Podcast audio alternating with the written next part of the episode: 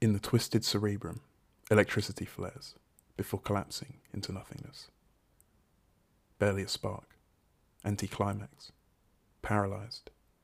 Each beat of his heart thunders louder, each pulse coming sooner than the last, unblinking, a shell on the outside, and within, entire systems scream out for motion, activity, anything. He barely even registers.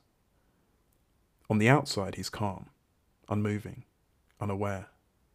He notes how he feels, still and cold as ice. But the sweat beneath his arms mock him, wrong.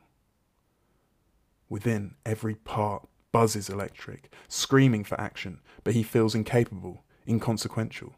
He's a termite on a stray dog, a leaf in the storm, a passenger on a meaningless journey. Rein it in.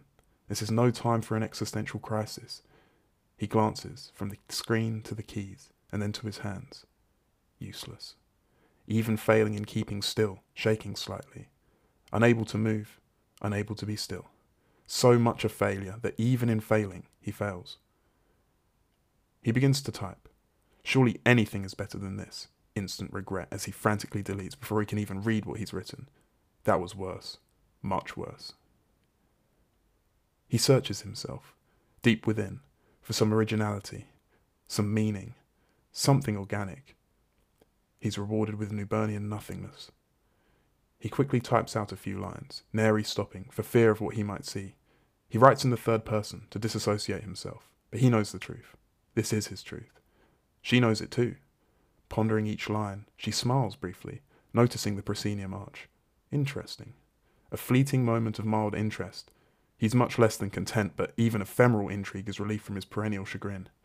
Even as he types, he considers with every word, stopping, deleting. This may be the last thing he writes. This may be the worst thing he's ever written. Or the best. How can he know? He looks out the window. It's a starry night, but he feels more like Shyamalan than Van Gogh. She hears every word, then arrives at the penultimate sentence. What could come next? I suppose that's up to her.